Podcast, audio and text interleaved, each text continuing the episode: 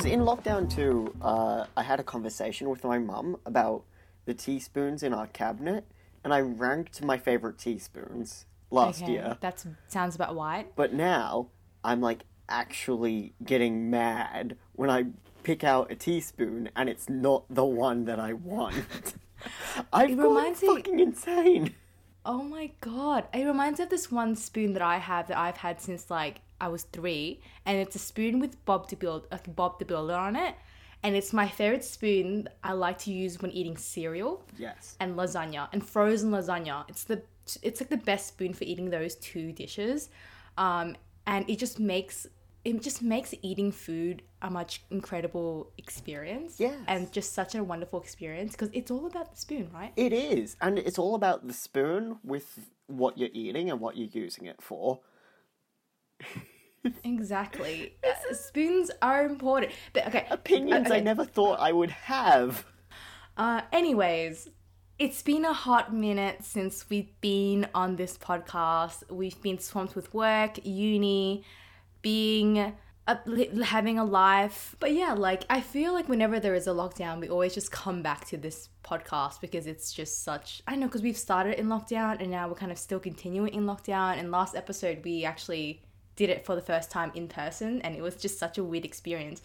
This episode, we're going to be speaking about Falcon the Winter Soldier. I'm your host, Mon, And I'm your co-host, Nick. and welcome to As a Film Student. We've always wanted to kind of talk about uh, Falcon with the Soldier because that is the gayest show to ever exist. Oh fuck Haha. no! Just kidding. It it really isn't. There's a lot of queer baiting, there's a lot of weird shit that happens. We're gonna talk about it. We're gonna deconstruct it.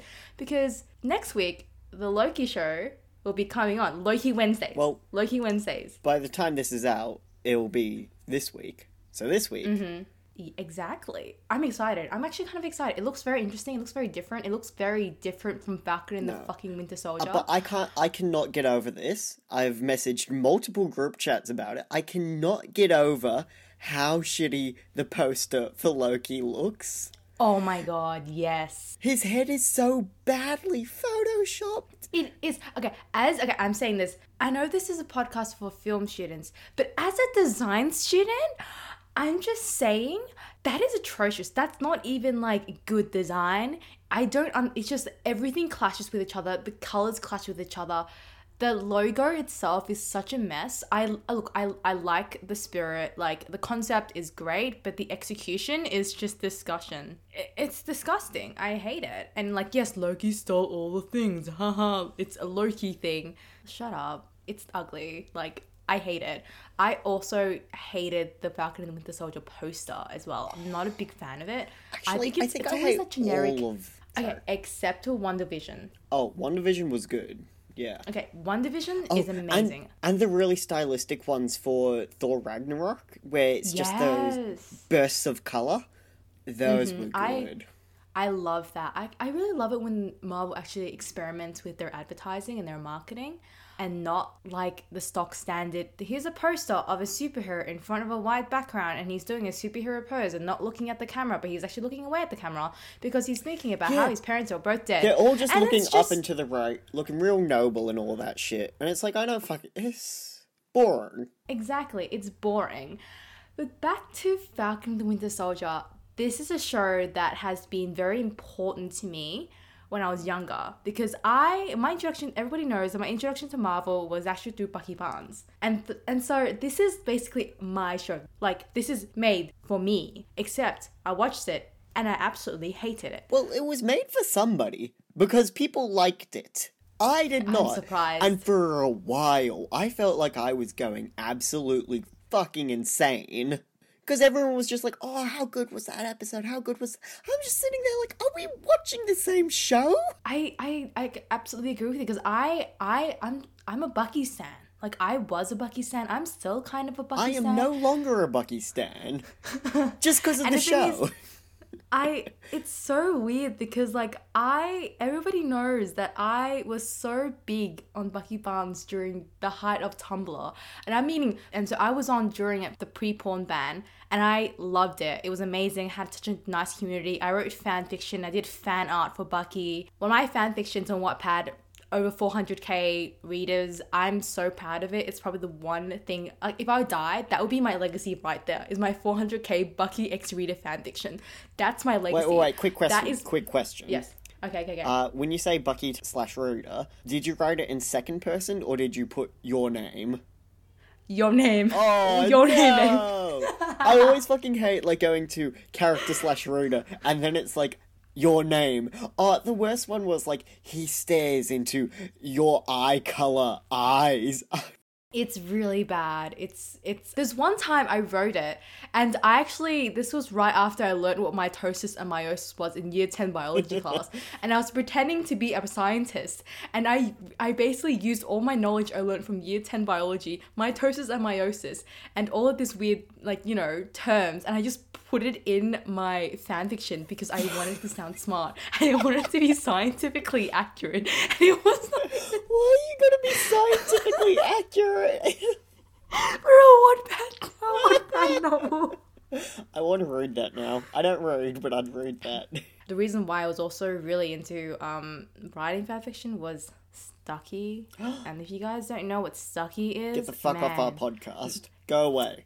Man, boy oh boy, you're in for a ride. All right, Steve's he's going to go back to his old flame. Who turns out like why would you want to go back for like a hundred a hundred year old pussy like that that that would be ashy. I mean Peggy's cute though. I like Peggy. She's a badass. I love her. But like. Why, Steve? When you have Bucky, like you did all of that for Bucky, and then you're gonna go back and leave him alone? Yeah. like that's weird. Literally, all of the Captain America movies are about Steve just doing shit for Bucky. And then he just gives it up because they need to sell this movie to China so they can't be gay. I know. It's just. Do you remember? Oh my god. Do you remember when there was a movement in 2016 in Tumblr called "Make Steve Bisexual and Gay"? No, I actually did an assignment on that. I Oh my did. God. Me, Khan, and Maddie did an assignment. Were you in that class? No, I wasn't. We did an assignment on um the make Steve Captain America gay. Let him have a boyfriend. So like, and we called ourselves Team Cap. oh my god, I love It's really that. cute. We actually did university research on that shit. No reason. Oh my god, because the fact that like people really ra- like rallied together and unionized to fucking make Captain America gay, and you have all these homophobes they're like, no, Captain America's a straight man. He's a straight man, and um, in the comics, he's ca- canonically bisexual. I mean, I feel like it depends what kind of comic, because sometimes the comics have fucked it majorly. Yeah, And that's- I also- mean, that one time they made Captain America Nazi. Yeah. it's weird. It's it's weird because like because it's Pride Month, it's funny how we're kind of talking about Captain America being gay, where we also canonically believe that Bucky Barnes is actually gay. There's many reasons why he's gay, and I'm so mad they didn't make him gay in Falcon and the Winter Soldier. And there's moments in the show where like Sam and Bucky get very close together, and they play it off as if it's like a bromance, as if it's like, oh my god, they're just two bros. How, how funny would it be if they just like touch each other's leg and they landed on top of each other after they fell after like after they fall like and Sam is on top of Bucky. Oh my god, guys, that is like so like hetero like Yeah, no, that no homo stuff is kind of weird because I get that it's like trying to show them building the bromance, the, the platonic relationship between two men. The fact that they use haha, they're gay as a punchline really shows the hand of the person who's writing it. They think that if it makes it look like it's gay, then it's funny. Making gay being a punchline, like, that's fucked. It is fucked. And also the fact that like a lot of people who do love Bucky also love the fact that he is kind of a character that is quite queer coded. Oh, yeah. Since day dot. Exactly. Like his relationship with Steve has always been very queer coded and a lot of like pe- queer people that I know love Bucky because of that. And they see a sort of weird representation with that. And Disney has a track record of never really having a gay character. And when they do have a gay character, like, haha, this is a side character, and they're gay. Yeah, like Beauty and the Beast, uh, LeFou. I feel like every two years we have that. Oh, Disney finally has its first gay character. I'm just like, wait, this is deja vu. Disney had its first gay character like ages ago. No, they didn't. Exactly. Disney never has a gay character because they want to sell the movie to international audiences where progressivism isn't profitable. in Infinity War, there is literally a gay silent character that one of the fucking Russo brothers, and he's just like, yeah, my partner, he's a man, and I lost him, haha. And it's like, okay, Disney's first, gay, uh, Marvel's first gay character, ha ha ha. When it's so weird that Bucky has been so queer coded for such a long time. Then when you switch it up and like, oh, he's actually hetero. He actually like, you know, goes on dates with women and he tries online dating. When you've specifically made him a queer coded character, it See, just doesn't with make Bucky, sense. I find it interesting because, like months ago, I don't know why I Mm-hmm. remember this, but you, you said that you reckon he should be a little bit more racist because he was born Oh. in the 1940s, and I Yeah, reckon f- that's what he's doing is kind of like him being just a victim of compulsory heterosexuality because he was born in the 1940s. And I feel like that would be a Hmm. really interesting theme to delve into, except nobody has the balls to delve into that shit. And the thing is, because Marvel is, it's filled with a lot of, you know, comic bros that jack themselves off because they're fucking, they hate the gays. They're like, fuck women, women suck. I hate Captain Marvel. I hate Carol. I hate Carol Danvers. And I hate Brie Larson. Oh my god, she's such a It bitch. just sucks because rude. it's not a good movie. It doesn't suck because she's a woman. It isn't the best movie, but they blame everything solely on the fact that Brie Larson is acting. Fuck, it'd be just as boring if it was a bloke doing it, though.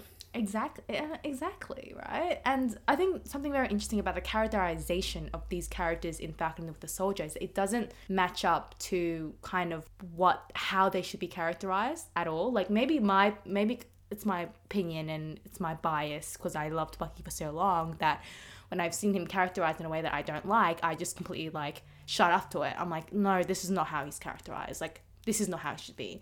But at the same time, like I'm glad they're delving into the therapy scene. Like I'm glad he's like, oh, he's got like PTSD and he's a veteran, and oh my god, like I understand that. But at the same time, it's like he's a man that is from the 1940s, and him and Steve should both be like this. They're from the 1940s. This is basically this is basically in Jim Crow era, pre civil rights movement, and he's just suddenly best friends with Sam. And you can see there is some racial there is some racial undertones there with his, like his relationship with Sam, which I will get into later on.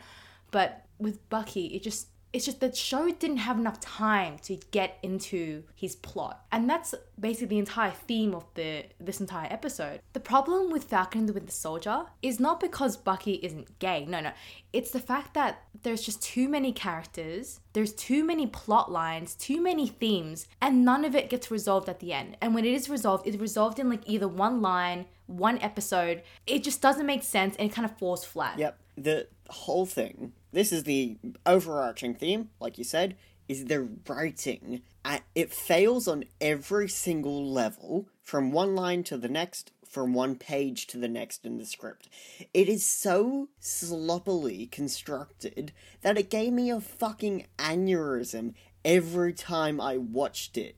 People were getting paid to write this, and I'm no GP, but I want to come in there and be a script doctor. It made me confident in my writing abilities. I haven't written for fucking months. I was so mad just just at the script. I don't care about the characters. I I care about the cinematography a little bit, like that therapy scene in the first episode, where it's just so close to Bucky's face for no cinematic reason.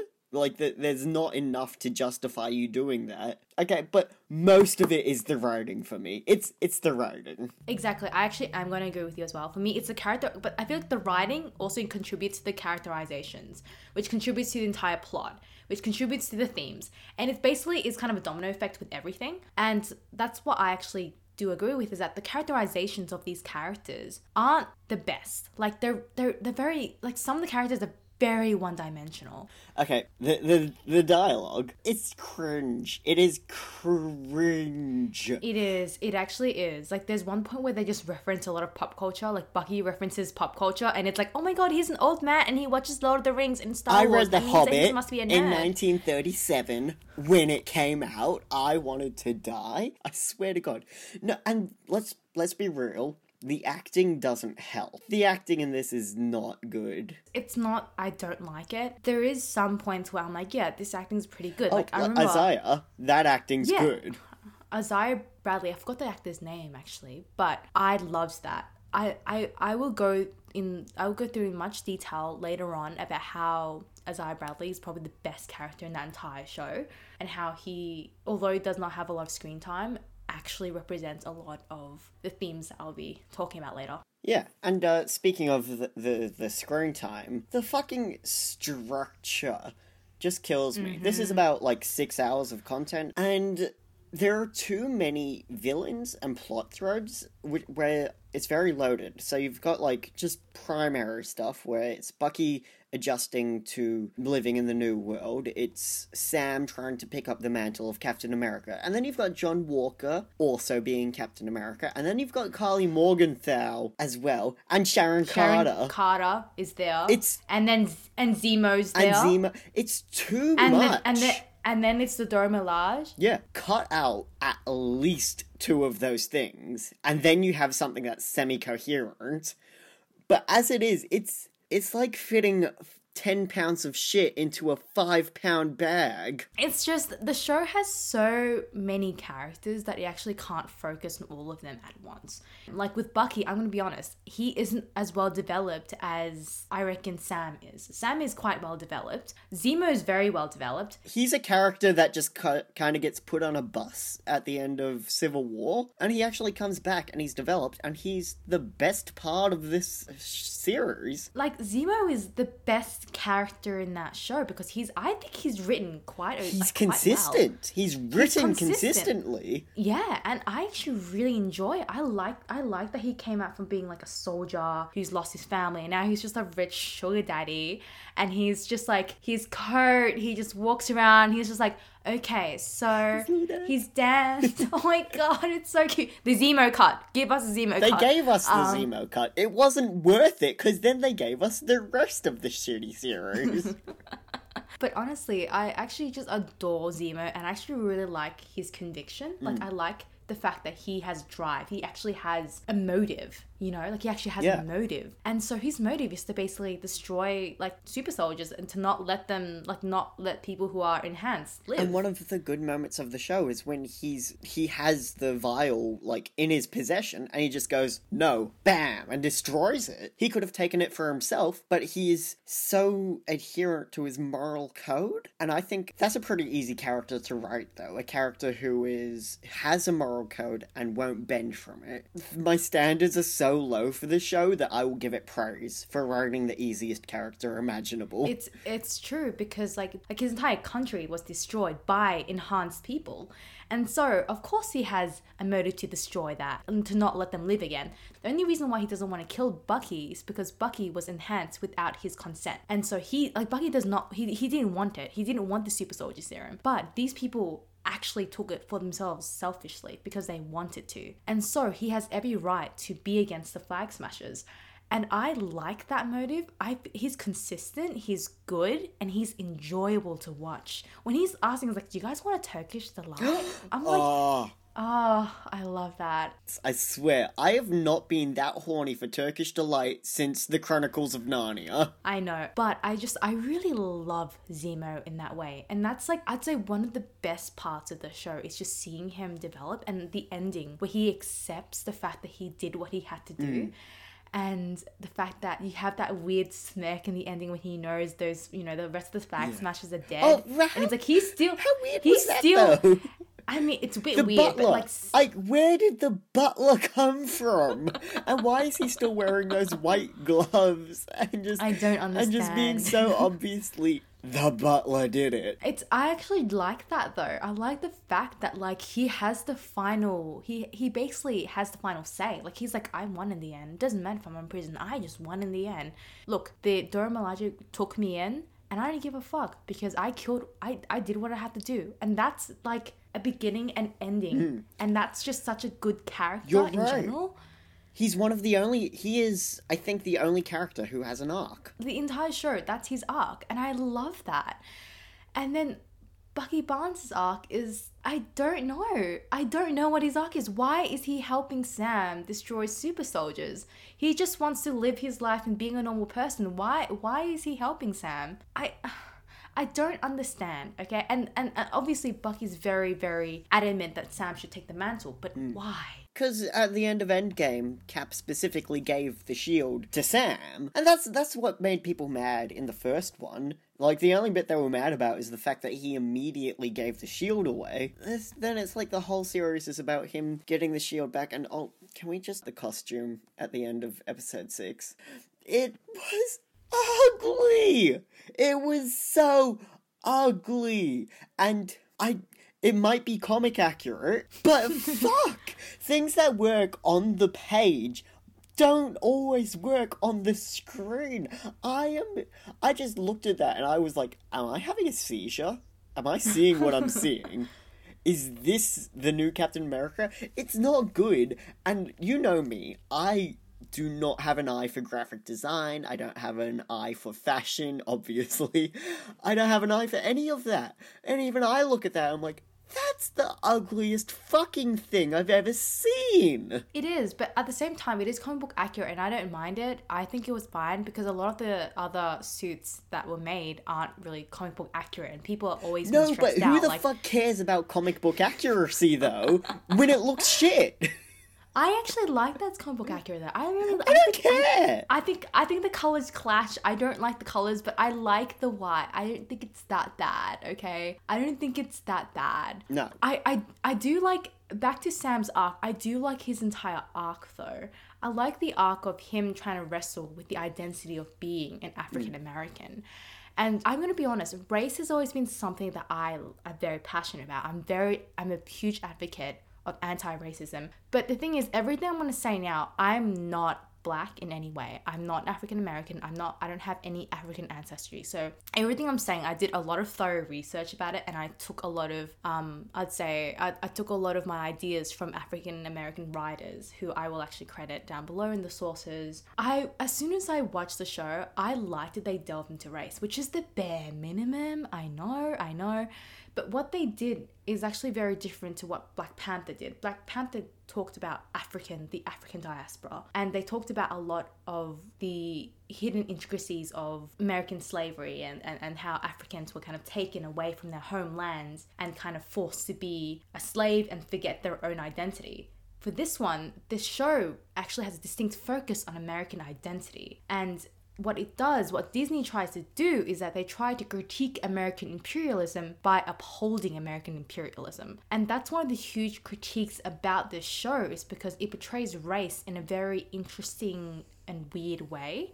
Sam acknowledges that he's a black man. The, the, the large reason why he doesn't want to take the mantle is because he knows that he is a black man in America, and if he took it, he would be accepting the imperial past of America, the bloody, genocidal, horrific past of America. And as a black man, he knows that. And the reason why the the the connection between Bucky Barnes, a white man from the 1940s who lived during the time Jim Crow and the pre-civil rights movement, telling him that he isn't like he should just take the mantle. It doesn't matter. Like why aren't you taking the mantle? Bucky himself, as a white man, does not acknowledge and realize that he is basically upholding that white ignorance that even Steve Rogers also has as well. And Steve Rogers has a very complicated legacy to follow. He's a man that was once respected and then later on was treated as a vigilante and then respected again. Then, you know, he's a vigilante. Like, he has a very complicated legacy. And obviously, this goes back to John Walker and Sam Wilson and why I think John Walker, I like the inclusion of him in the show makes sense in mm. a really weird way because John Walker and Sam Wilson are basically the antithesis to one another. Bucky, whilst Bucky Barnes upholds white ignorance, John Walker actually upholds white supremacy without actually realizing it. What John Walker does is that he, although has an you know an African American sidekick named Battlestar. And so, what you see in John Walker is that you see the banality of white supremacy and how he kind of approaches the world. He is aggressive, he is very ignorant. Just because he is, he basically is that guy that's like, oh, I can't be racist because I have a black friend. My best friend is black. I can't be racist. But he basically treats Sam Wilson as if Sam is just another person that he can have in his like group. He wants Sam to be his sidekick because Captain America, Steve Rogers, had Sam as his sidekick. He just wanted to uphold Captain America's mantle by just having Sam as his sidekick. And it's funny how because how he has Lemar as his sidekick, the same way Steve Rogers has Sam Wilson as his sidekick. It's upholding that level of white supremacy. And it's also the fact that John Walker believes that the reason why he got the mantle in the first place isn't because he's white, blonde haired, and blue eyed, because in the eyes of America, that is what is seen as the perfect representation of America, is that kind of Aryan, you know, look. But he does not realize that. He doesn't realize that privilege that he got by the way he looked. He believed that he got the mantle because he put in the work. He put in the hard work to get the mantle when in reality he didn't realize that he got the mantle because he is white. And in a way that upholds this kind of white supremacy thinking that he doesn't think that race really matters. He thinks that hard work matters. And he doesn't recognize how difficult it is for Sam to actually uphold this mantle that is against the, the very being of who he is. I feel like this is a very complex and hard thing to represent but I feel like the show does represent this, but I don't think it's in the best way because it's just John Walker basically is an angry, disgusting beta male who like murdered a person and actually got away with it. I feel like it's interesting though because you mention all that, and I feel like there's another layer on top of that, and that's the fact that uh, Steve Rogers wanted to join the military because he wanted to fight Nazis. Good cause fight Nazis, but John Walker, we don't know why he joined the military. We just know that he's in the military. I mean, given that it's set in the 21st century, he either joined the military because he's a cunt, or he joined the military because he wanted free healthcare and university. Now, I don't think he wanted university. I think that it's really interesting because, you know, you look at movies that are really critical of the current military presence, the military industrial complex of the United States and mm-hmm. you see how they make that kind of person and that's the what the the guy in uh, the first avenger said to steve rogers you're not a good soldier, you're a good person. John Walker is a good soldier, which adds to his, you know, character, I guess, uh, which is a really good antithesis, like you said, to Sam. And I reckon if they were going to drop one of the plot lines then I wouldn't drop the John Walker one. I'd drop the Karli Morgenthau one. Exactly, because I feel like the Karli Morgenthau one just doesn't relate to this idea at all. Because I love the idea of wrestling with the, uh, you know, the legacy of Captain America. Because the, Cap- the le- legacy of Captain America was built on, it was built on racism. Mm. It was built on like Captain America was meant to be the bona fide white, you know, like that white representation of America. What America thinks it is, as opposed to John Walker, which is what America actually is. Exactly. And what I find really interesting is that the history of America has been basically like erased to fit a white narrative. And that's something that's very interesting and why I'm going to talk about um, Isaiah Bradley is because Isaiah Bradley repre- represents what America has erased. And what America has erased is the history of black lives being experimented on, have been tortured. And when Sam discovers this, it adds a new layer to kind of his thinking. To continue with Isaiah Bradley and the fact that America has such a dark and horrific past with the experimentation of African and black bodies is actually something that is real and it's something that many people don't know exists. Nick, have you heard of the Tuskegee syphilis study? No, but I heard of LSD. Wait, no, okay. was it LSD? Project something. They have done a lot of drug testing on their citizens without consent. Exactly. So between the years 1932 and 1972, the Tuskegee syphilis study was a United States Public Health Service and Center for Disease Control conducted an ethical and illegal clinical trial on 600 African American men recruited from Tuskegee University, Alabama. And basically, 399 of them had latent syphilis alongside a control group of 201 men were free from infection. Now, these men were actually promised free state sanctioned healthcare, but neither the PHS nor the CDC ever informed the infected men about their diagnosis. And in fact, they were not even given penicillin, which became the most common mode of treatment for syphilis from the 1950s onwards. And what was even more fucked was actually pl- placebos were passed off as real medicine and given to African American men as well. There's more, more, more examples of these things happening in American history that we don't even know about.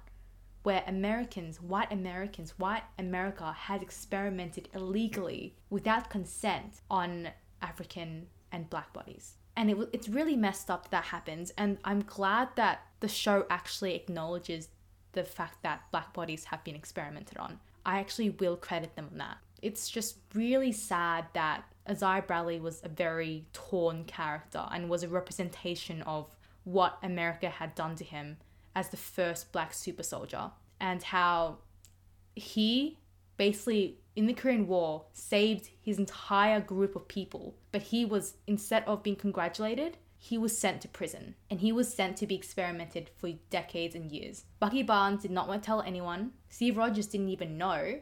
The American government hid all of his files, hid his entire existence away. And in the last episode, Sam Wilson actually he basically has he basically gives Isaiah Bradley another chance to tell his story he tells the world of of America's first black super soldier, and I think that's a very good and very wonderful and very powerful scene. Is when you see Isaiah Bradley staring at a statue of himself, and it's the first time that he's being honored and acknowledged for his service. And that's what a lot of veterans go through. A lot of veterans in the Vietnam War who were black weren't even congratulated and weren't even acknowledged. And they were forced to just go to a war where their own brothers were getting killed in America, they were their other their other brothers were getting killed in Vietnam, fighting for a country that does not care about them. And that's very, very interesting to me. And it's a theme it's a theme that really, really hurts you. Especially because when you think about Vietnam and Korea, those are wars that didn't even need to be fought by America.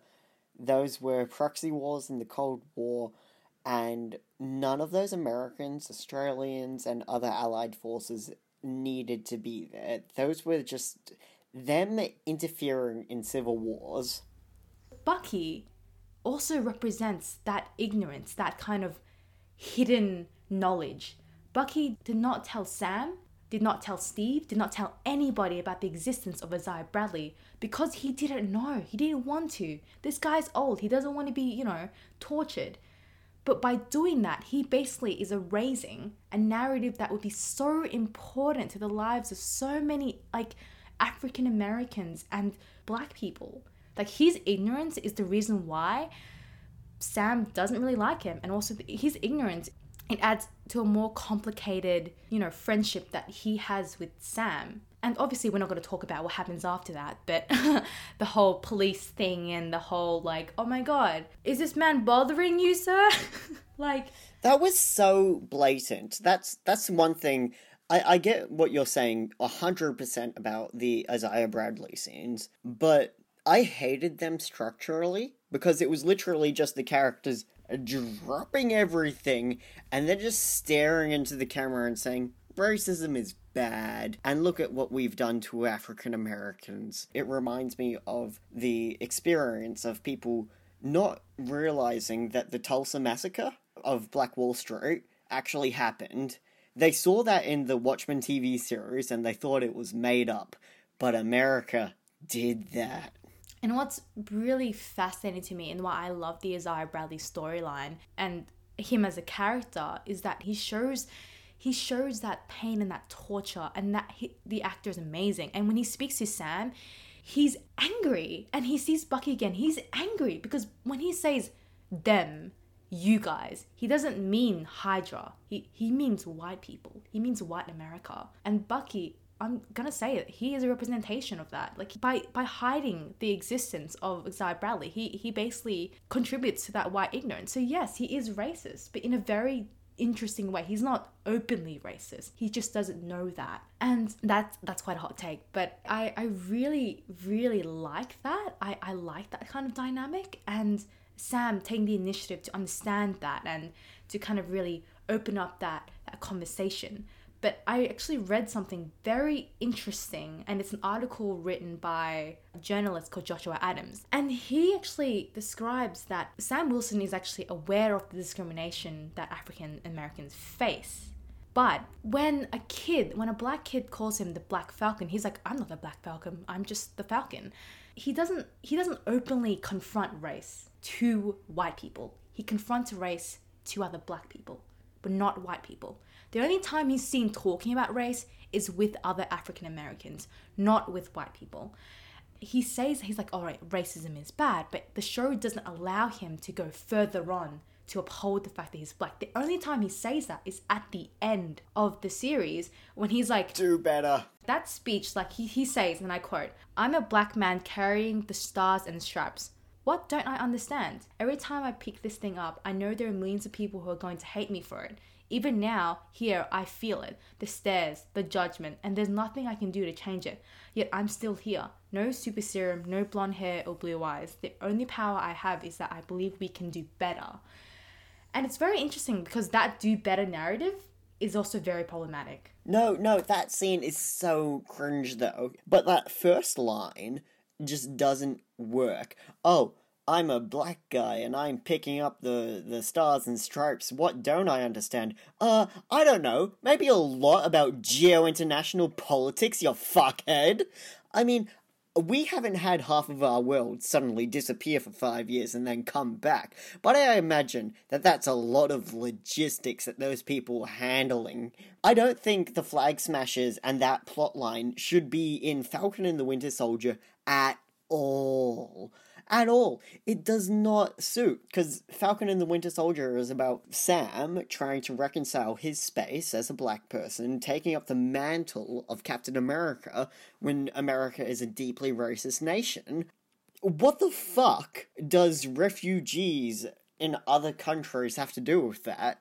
It's just a complete non sequitur thematically. Thematically, the Isaiah Bradley scenes work, but structurally they don't. And I guess kind of structurally, the flag smashers it works, but thematically it doesn't. It's like you can't fucking win. It does it, it tries to tackle very hard topics but doesn't do it justice. And it tries to tackle these hard topics while having the shackles of being owned by Disney. Exactly. A company that refuses to go against the status quo, despite the fact that this is a company worth billions of dollars. They set the status quo. They make all their money from defying the status quo. But now all of a sudden they're just like, "Uh, uh, don't want to have a gay character. Uh, don't want to talk about racism in any substantial way. Uh, it's, it's fucking it's pussy shit. I actually I do it's it's the bare minimum to recognize that African Americans have been through a lot and African Americans need justice. That is the bare minimum. I mean, during a time where the Black Lives Matter movement and all of these movements are coming forth, it makes sense why they're doing that because the movement, the Black Lives Matter movement, was actually hijacked by large corporations to appeal to a woke audience, and that is what Disney is doing. And pe- It's like Pride. it, it's like Pride. It's like Pride Month. Every June, companies just change their things, their logos into rainbows, but they're not gonna fucking do anything about like the gay people working for them or anything. Disney has not done anything big for the African American community and people of color at all. All they've done is just give them representation. That is the bare minimum. They have all of these millions of billions of dollars. They could have put that to funding, to fundraising, but they don't care. They don't care. Large corporations do not care about people of color. They do not care about queer people. They do not care about any of these issues. They just want to appeal to a woke audience to make money. That is all they care about. And it's the worst kind of woke audience. It's woke white liberals. They're not actually leftists. They just think they are because they kind of know how to use they them in a sentence. But even then, they don't. It's true. And what's crazy is that I- I've been reading up a lot about other what other, you know, black writers and journalists and other black people think about the show. And some of them love it, that's fine. But most of them that I've read don't like how race is just brushed upon. And when it is brushed upon, it is delved deep further, but then it, it just kind of contradicts itself later on.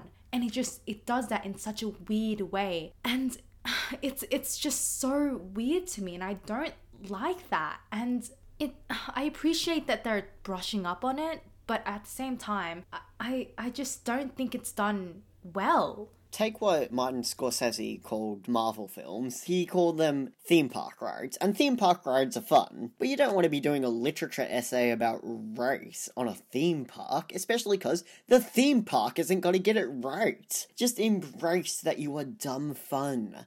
But no, they can't because they they have to be better. They have to be good. They have to do better. Mm-hmm. And what's really interesting is with Sam Wilson, he recognizes that he deals with racism, but he doesn't actually have any of the candid conversations about race with anybody else apart from Isaiah Bradley. Exactly. That's why I felt like structurally it just didn't work. It's like, yeah. And I feel like they should have had these conversations instead of having a police officer go up to Sam, ask if Sam is bothering Bucky. Instead of having that scene, have conversations with Bucky. Have a conversation with Bucky about race. Educate him. Obviously. Make Bucky Barnes racist. and what's very interesting about the whole ordeal with Sam's speech is that Sam Sam being Captain America isn't really treated as a nationalistic symbol. It's treated as a bridge, the divide of race, bridge the divide of minorities and majorities.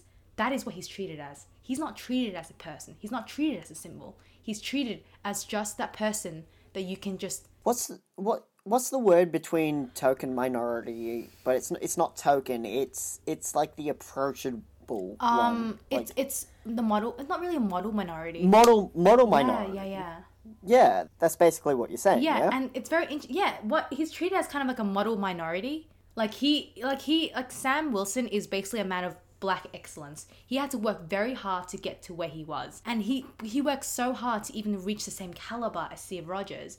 And so when he had to claim the mantle, he doesn't want to take it because all of that pain and all that trauma he went through as a black man in America.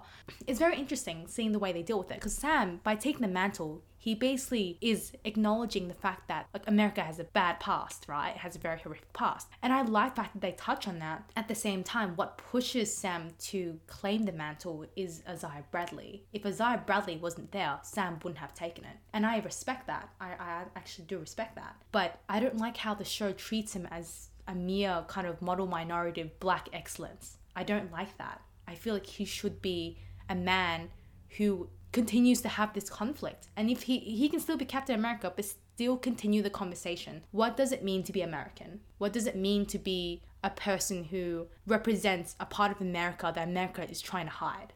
And something about the kind of dynamic between Sam and Bucky is that Bucky just later on just changes his mind. He's like, Yeah, I understand you. I'm sorry as a white man, as a white person, that I don't understand your struggles. It's just me and Steve just don't get it. And we're sorry about that. And I understand that. But this is something that I've actually been doing a bit of research about that I actually find very interesting with the whole buddy cop genre. So, the buddy cop genre I find is very fascinating because there's always this whole kind of dynamic between there has to be a black man and a white man. Has to be two people from two different races. Like, obviously, there's buddy cop genres, but there's, you know, it's monoracial. But most times, it's mainly interracial. In this 1992 essay, Restoring the Black Man's Lethal Weapon Race and Sexuality in Contemporary Cop Films, Christopher Ames basically describes the basic modus operandi of the entire buddy cop genre he basically talks about how American literature in the 19th and 20th centuries is kind of littered with a lot of examples of racial stereotyping. According to Ames, buddy cop movies try to invert this with a too convenient role reversal, right? So the white man becomes a dangerous or wild, while the black man becomes a noble savage, and he's routinely emasculated by his white partner, who is much stronger and much more destructive. And that's the same dynamic that you see with Sam. Sam is basically the leader. He's like the one that has his shit together, right? Like he's just like doing what he needs to do. But Bucky is kind of like, oh, is he gonna turn bad again, or like, what is he gonna do? Like you know, he's kind of like that destructive white savage. And it's very interesting seeing that kind of dynamic and how that dynamic has always been in cinema for such a long time. We all know Rush Hour, right? I actually don't. I mean, like where it actually has a black man and an Asian lead it basically also inherents um, inherently focuses on the idea of the yellow peril and the oriental evil. But uh, talking about the whole buddy cop genre, because that's the kind of genre that they're trying to encapsulate in the show, it's very interesting seeing that kind of dynamic with Sam and, and, and Bucky, don't you think? Yeah, but I feel like sometimes there's two sides to it. Either they don't talk about race and they get lampooned for that, or they do talk about race and do it poorly. I mean, occasionally you get people talking about race and they do it right, but here we've got somebody who's just talking about race really fucking poorly. You you said that the showrunner is biracial, but on Letterboxd the person who's credited is so white that they blend into my wall better than I do right now. Carly's um Sc- I think Scotland or something like that. The writer himself, the showrunner, is Malcolm Spellman. He's biracial, and I'm glad they had a biracial man as a, as a showrunner. And what I find very interesting about the show is, although it tackles race, it also talks about the flag smashers, which are basically refugees. They shouldn't really be a part of the show because the show should be focused on race but it's also focused on geopolitical issues of refugees and how Americans treat refugees and how Americans treat people who are not Americans. And it's very interesting because Marvel has a history of having sympathetic villains. I mean, I actually find the ideals of the Flag Smashers very relatable. Like, they want to open, like, they want the world to go back to how it was after the blip when half the global population vanished and international borders were effectively evaporated. That's Is that what they want? yeah, though? that's what they wanted. That was something I was always confused about because I thought they just didn't like borders and they really hated how the refugee problem was being sorted. And I don't understand how their actions will help them achieve their goals. In the first episode, they're stealing a, a truck full of vaccines, and that subplot got dropped real hard the second the pandemic hit. And what's very interesting is that refugees are literally treated as the villain. And you can see why people actually agree with her.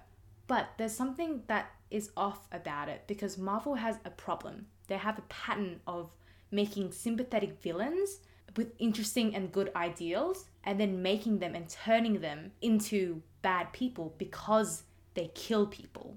Yeah, which is interesting because the Avengers kill a lot of people, but all of a sudden, when a villain does it, ooh, they're a villain now. The heroes are allowed to kill people, the villains aren't. Exactly. And what's very fascinating is that villains are not allowed to be not to ha- not allowed to have a morally grey area. And obviously, we know the flag Except Loki. except the flag smashers have valid goals. They want a world without borders in which newly declared refugees can like easily find homes and it kind of mirrors a lot of the crises that people are actually combating in the real world. And also the fact that there's the whole power brokey thing. Do you know that?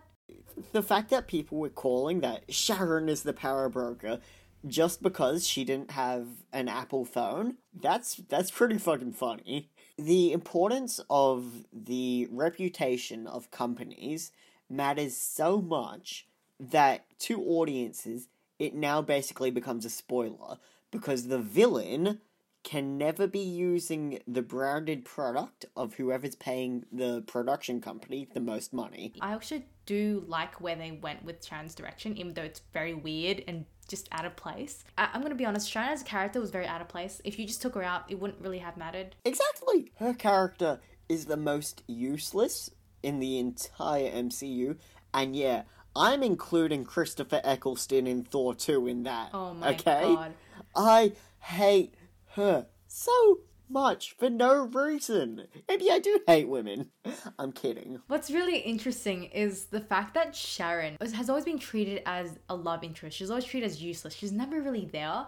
And when she's finally useful or finally interesting, she's just treated as like a villain afterwards. She's like, oh, she's very, very morally grey. I don't know what's going on with her. She's what a girl boss. What a gatekeep, gaslight girl boss moment. I understand that they wanted Sharon to have a usefulness to her and they wanted her to have a bigger role, which is why they made her the power broker.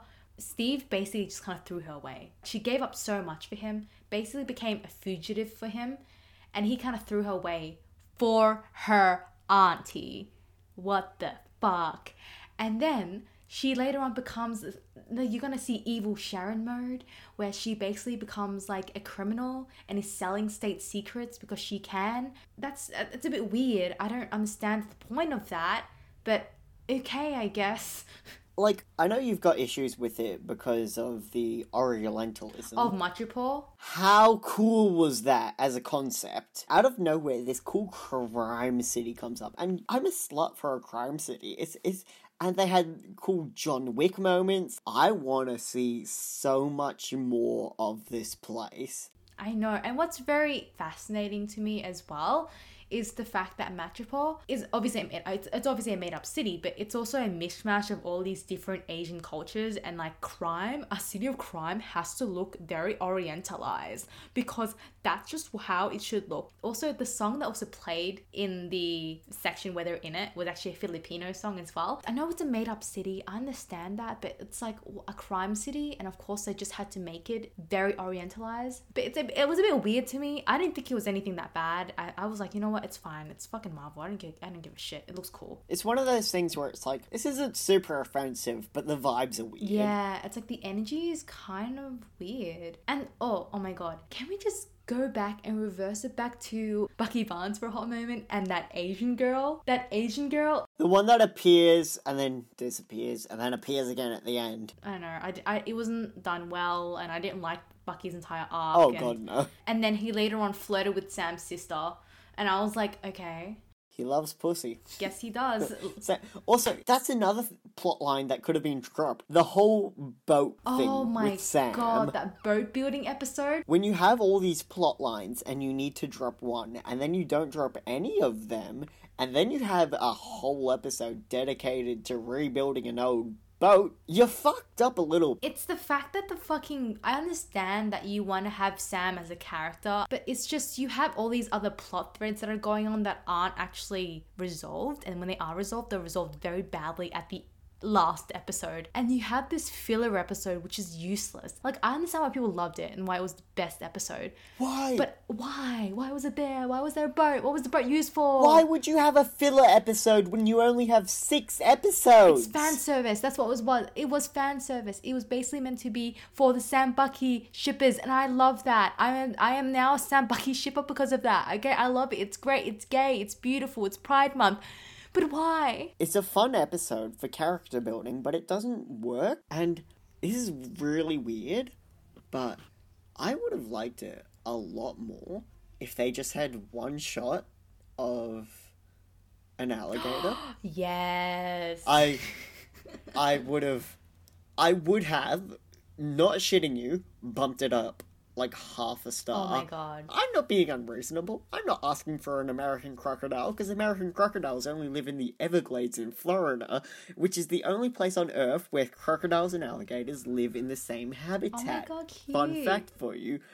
But I am such a slut for for these scaly boys that if they had done that, I would have liked it more. But they didn't because it's so bland and sterile that they wouldn't even send a B unit out to go find a gator. I know. I just we just need a fucking gator. I need, I need a crocodilian in my life. Which is our next fucking movie we're going to be doing a next potty episode about. Talk about it, Nick. Yeah, yes. Um, this is on my Letterboxd top four. It lives in my heart, and it is the Crocodile Hunter movie, Croc Hunter Collision Course. I it is the it. Steve Irwin movie, and I'm really excited that you suggested we do a Croc movie next. I actually w- Because you suggested do a Croc movie. I want to do a croc. I, So I like, kind of want to do a croc Let's movie. pick the best one. Because I want to do a croc movie. Uh, because I don't want to do any more superhero things. Because I'm done. I'm so done with superheroes. I'm really interested as to what you have to say to it because I'm really open to criticism to it because I know it's not like a good movie, but it's a movie that lives in my heart and I'm really excited about it. I am. I'm. I'm. I'm very excited to see it because I've heard some very interesting things about it. I want to see how this movie goes. Oh my god! I complete. I completely forgot about my roasting of Sebastian Stan. Holy shit! Do you want to roast him now? Fuck yeah. Okay, I fucking hate him. I can't believe I used to simp over this man. He's so cringe. I hate him. I hate him so much. His Instagram is just a hot mess. And also the fact that he's basically a boomer now. He actually is a boomer. Like, I will actually make fun of this man forever. I don't care. I do not like him. Seeing whenever I see his face, I'm so mad. Like I genuinely am like so mad. I I can't believe that. I know that I can't believe that I used to. I also can't believe that you used to, Oh and I reckon you can't believe that you used to. jeez. We both used to stand this stand. We used to stand the stand. I can't believe we used to. He's. Uh, it's not like he's okay. Like he had. He does have like a very problematic vibe to him, which I'm. He does have a problematic vibe. Like he, he. All of his girlfriends have been racist. He kind of has a subtle racist vibe, especially against Asians, and like it's just very weird. But I can't believe I used to be in love with this man, and now my my type of man has been the opposite of him. I have put so many films on my watch list just because of him. I haven't taken them off, but every time I go to my watch list, I see that. I'm like, why is that on my watch list? And it's like, oh, it's because Sebastian Stan's in it. And I'm like, oh, I don't want to watch this. I gotta take this off. I've watched some of his films that actually have recently come uh, out, like endings and beginnings, and it's basically, I'm just saying, it's just basically him having sex with women. That's literally it. That's all the characters he plays. It's just him having sex with hot women. And I'm like, I don't care about your hetero agenda, bitch.